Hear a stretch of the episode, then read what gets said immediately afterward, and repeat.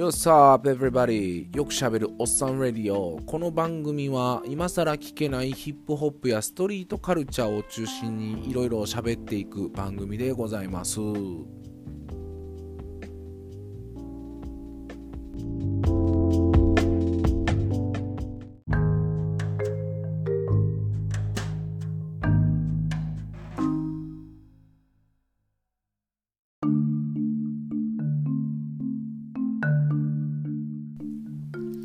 はい、皆さんおはようございます。こんにちは、こんばんは。ということで、よくしゃべるおっさんレディを本日もスタートしていきたいと思います。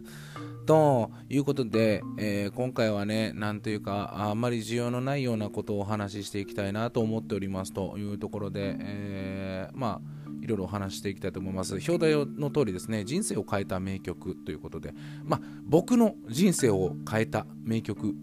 たちというか、その辺のお話をしていこうかなと思っております。まあ、普通の人よりは割と少しだけでもですね、えー、知識がある曲のですね知識があると自負している僕なんですけれどもね、あのー、その日を境に大きくスタイルが変わったりだとかっていうことがですね意外にもありましてこれ結構みんなにもあると思うんですけれどもあの、まあ、ラップしてたりだとかうわこのアーティストやっべってなってカチッと変わってしまったとか、まあ、いろいろあると思うんですね、えー、まあ、そういった中で僕がね変化を受けた影響を受けたアーティストとかを説明していこうかなと思っておりますので、えー、すっげえ暇な方はですね、えー、ぜひともその辺聞いてもらったら嬉しいなと思っておりますというところで。はい。そんな感じの企画ですねというところで。うん。まあまあまあお話していきましょう。えー、まあ、ダンスにですね、まあ、出会う前僕は、まあ、出会った後では大きく音楽の趣味が変わったっていうのはですねまあそれは当たり前ですよね。そのカルチャーに触れた触れへんっていうのは言わずもがなだと思うんですけれども、えー、こんな感じでまあぺちゃくちゃぺちゃくちゃ喋っておりますが実際ですね楽器を僕たしなんでおりまして過去にそのダンスに出会う前ですね。うん。で、まあ、かなりですね、まあ、多岐にわたってですね、いろいろ聞いてきてたんですよ、音楽っていうのを。まあ、両親の影響だったりだとか、まあ、そういうのもあって、で、まあ、そういうそのヒップホップ外のものも含めてですね、例えばクラシックだったりだとか、あとはソフトロックとか、レゲエもそうなんですけども、うん。あとはまあフレンチポップスとか UK、まあまあまあ UK の、まあ最近のポップスだったりとか US、まあ日本の曲以外をですね、主に聴いてたんですね。うん。なので、その辺の一人かはわりかし知ってるのかなと思うんですけれども、で僕の中でですね、じゃあこんな感じでラジオに偉そうにくっちゃべってて、お前の人生変えた曲って一体何やねん、こらっていうところでですね、えー、お話をしていきたいと思います。えー、まあね、気になる方はいらっしゃるかどうか僕ちょっとわかんないんですけれども、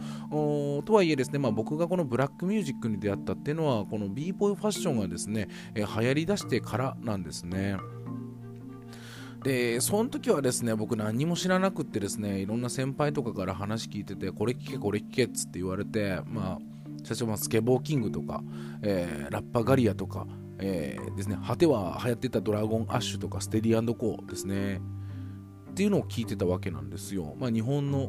ラップとかミクスチャーでラップに近いものを聞いてました。他にそのヒップホップって言われるものが一体何なのかっていうのが本当にわからなかった時代なんですが、先輩聞いてたんでっていうので僕も聞いてたんですよ。うん。非常ににわかやったっていうところですね。うん、で、えー、まあ、ブレイクダンスにま出会いましてでそこからねもっといろんなもんを掘るようになったわけですよ。うんそれなんでかっていうと、まあ、自分で練習したいんだけど練習場所に行けば誰かしらラジカセ持ってるんですけどあの音楽がね僕自身持ってないから持ってない限りはテンション上げて自分で練習できへんやんっていうところで、えー、ひたすら探し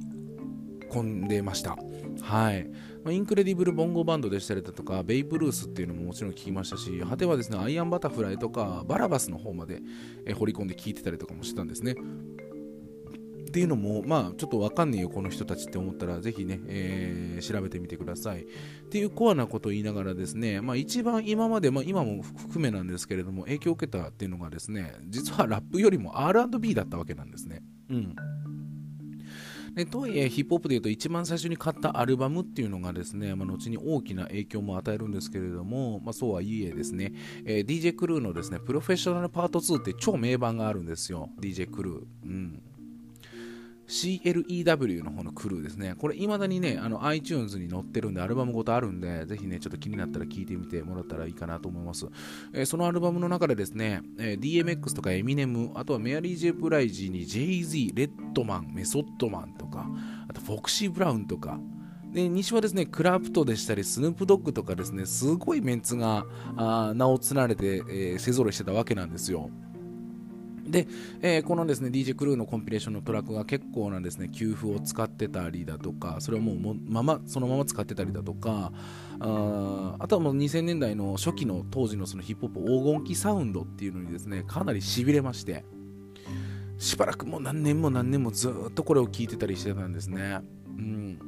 なんで僕の2000年代のねサウンドの象徴っていうのはこの人かなっていうのは今も根強く体に残っております。で前日しましたその給付なんですけれども例えば、えー、ビギーの「テンクラックコマンドメンツ」とかあとはソウル2ソウルの「バックトゥライフ」とか、えー、その辺の曲がですねまんま使われてたりサンプリングされてたっていうところが印象深くてですね、えー、後にいろいろ聞き出した曲で大元を知ったんですけれどもまあ、そういった意味でもですね、まあ、教科書としても一役買ったのがこのアルバムだったんですね、僕にとって。うん、で、これを買った経緯もですね、え何やっけな、そうそうそう、えっ、ー、と、ブックオフで、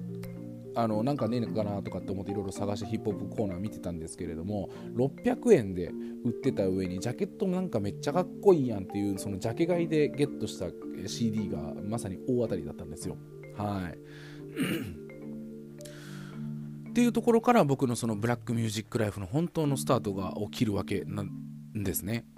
で、まあ、話は戻りますけれども、その R&B ですねっていうところで、まあ、かねてより90年代前半からその土台ができたというか、あの前回もお話ししましたけれども、まあ、ニュージャックスイングっていうそういった一時的なブームを経てですね、まあ、あの R&B の土台ができたわけなんですけれども、それが衰退せずにジャンルとして確実なものとなって、2000年代初頭ではですね、ラッパーとさらにコラボをして大成功するというような形を生んでいます。うん。まあ結構ね PDD とかあの辺がね、まあ、そのセールスマンとしてすごく、まあ、腕利きやったと思うんですけれどもあとラッセル・シモンズやったりとかいろいろいるんですけれども、まあ、そのね策略にまんまとハマったわけですよめっちゃいい曲ばっかりやっていうような感じでねで、まあ、この策略に関してはですね、まあ、昨今の R&B についてということで、またね、えー、追ってさらに話し込んでいこうと思うんですけれども、えー、まあ、水と油っていうぐらいですね、ラップと R&B っていうのは別物だったわけですね。うん。で、それがね、あのいろいろぐっとミックスされて、そこに出てきたというところで、その僕の中学生、高校生時代としてはもう年代がド直球だったわけですよで。例えばなんですけれども、一番ね、アルバムの中で死ぬほど聴いたのがクリスティナ・ミリアンですね。ジャルールとのコラボのあのゲットアウェイとか、でクラブで超ヘビープレイ待ったなし、で、かかったらもうキャーってなってた、ね、AM to PM とか、その辺をね、本当にしこたま聴きました。ちなみに姉もダンスやってて、で姉もそれでよく踊ってたのでっていうのがありまして、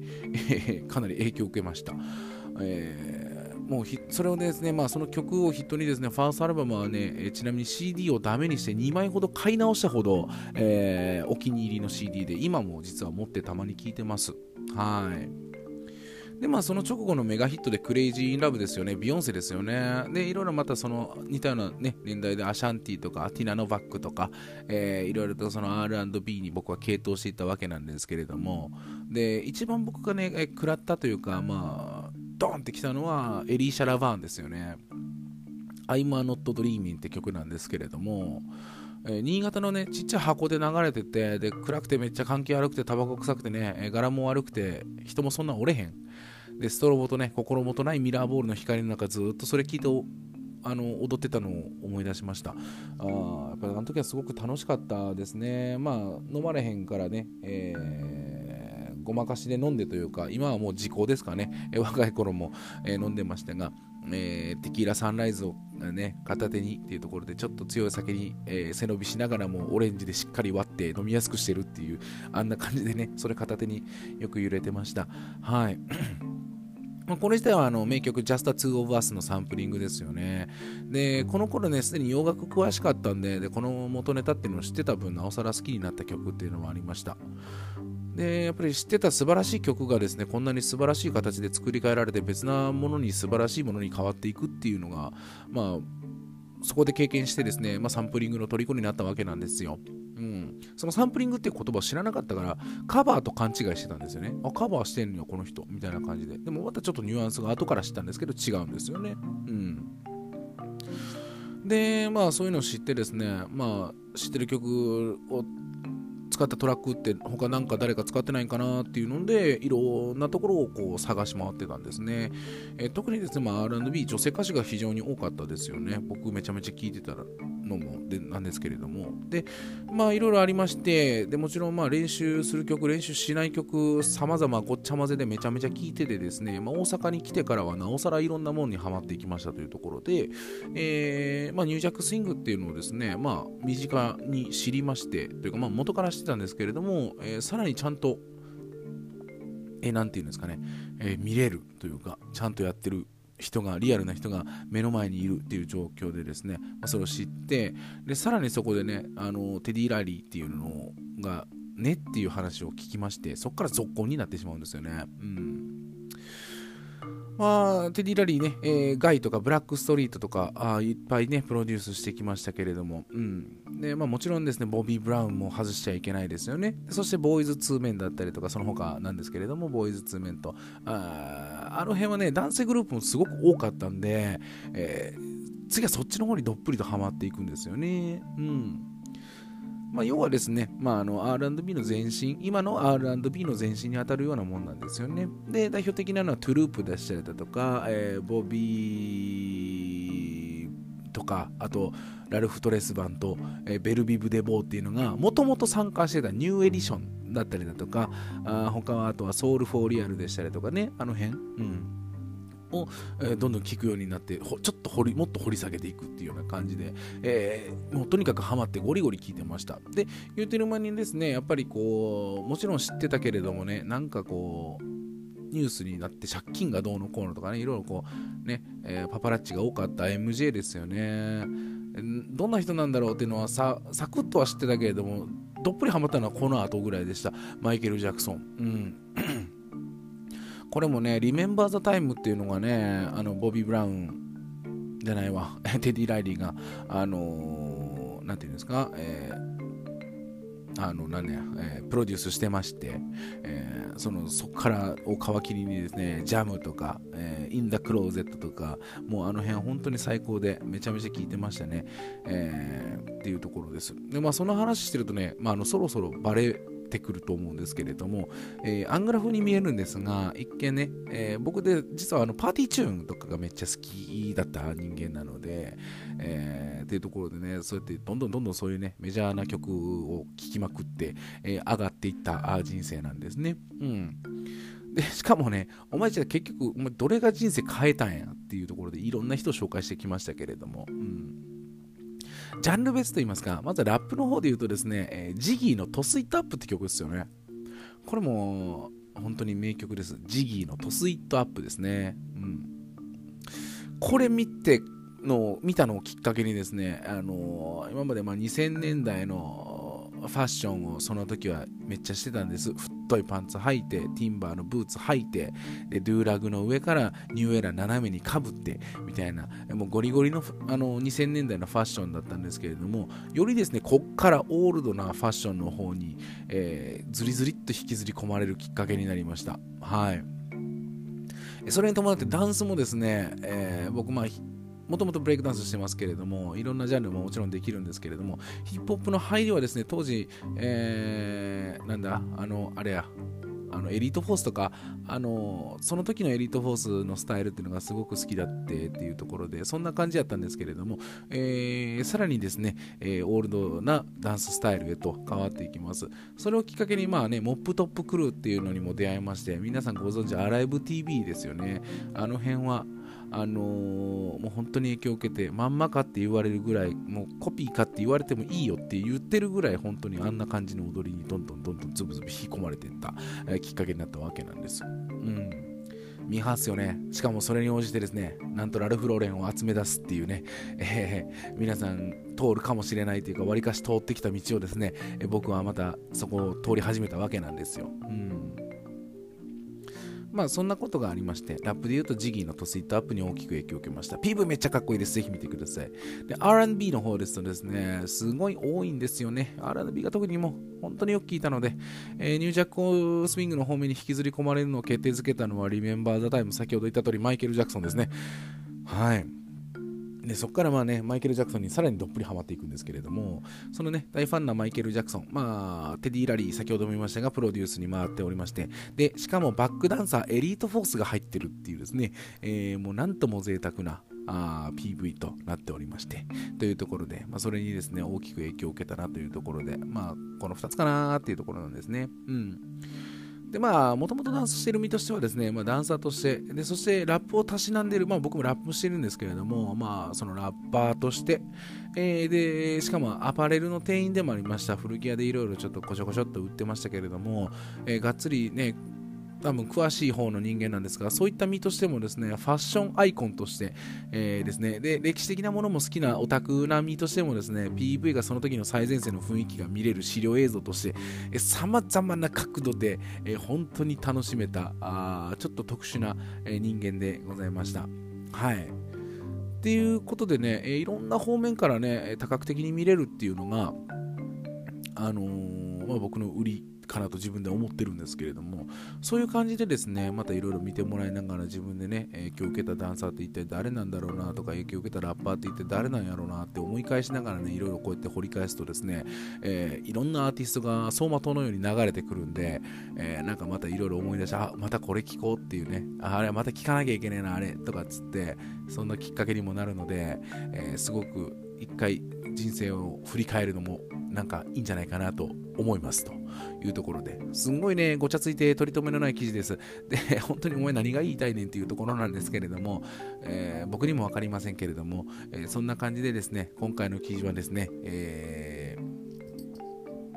ー、締めようかなと思っております。あそんないい曲なんやって思ってもらってね、えー、なんか探すきっかけになったらと思っておりますので、えー、ぜひともまた暇な時にいろいろ聞いてくださいというところで、えー、皆様本日はご視聴どうもありがとうございました。それではまた。